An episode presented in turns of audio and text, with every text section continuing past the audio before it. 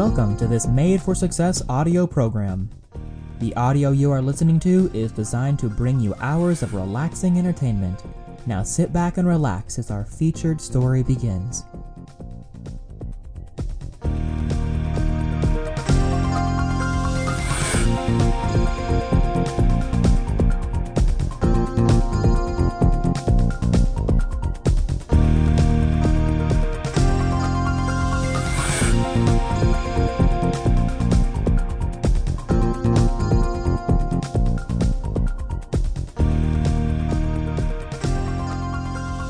St. Bartholomew's Eve A Tale of the Huguenot Wars by George Alfred Henty Chapter 1 Driven from Home In the year 1567 there were few towns in the southern counties of England that did not contain a colony, more or less large, of French Protestants.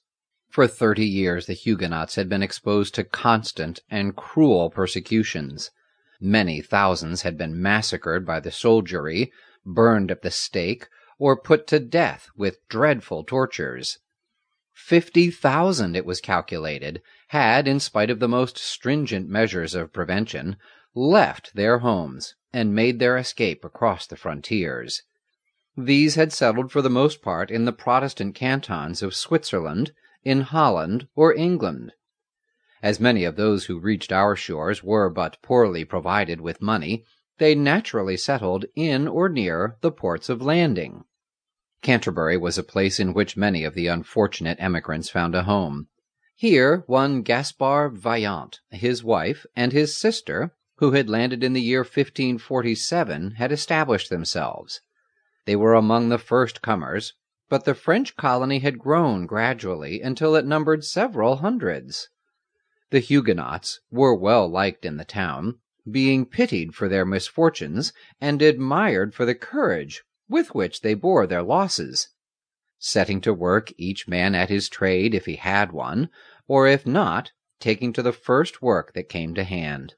They were quiet and God fearing folk, very good towards each other and to their poor countrymen on their way from the coast to London, entertaining them to the best of their power, and sending them forward on their way with letters to the Huguenot Committee in London, and with sufficient money in their pockets to pay their expenses on the journey, and to maintain them for a while until some employment could be found for them.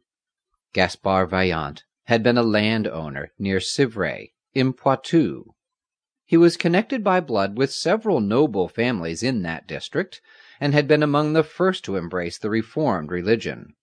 For some years he had not been interfered with, as it was upon the poorer and more defenceless classes that the first fury of the persecutors fell. But as the attempts of Francis to stamp out the new sect failed, and his anger rose more and more against them, persons of all ranks fell under the ban. The prisons were filled with Protestants who refused to confess their errors. Soldiers were quartered in the towns and villages where they committed terrible atrocities upon the Protestants, and Gaspard, seeing no hope of better times coming, or of being permitted to worship in peace and quietness, gathered together what money he could and made his way with his wife and her sister to La Rochelle, whence he took ship to London. Disliking the bustle of a large town, he was recommended by some of his compatriots to go down to Canterbury, where three or four fugitives from his own part of the country had settled. One of these was a weaver by trade, but without money to manufacture looms or set up in his calling.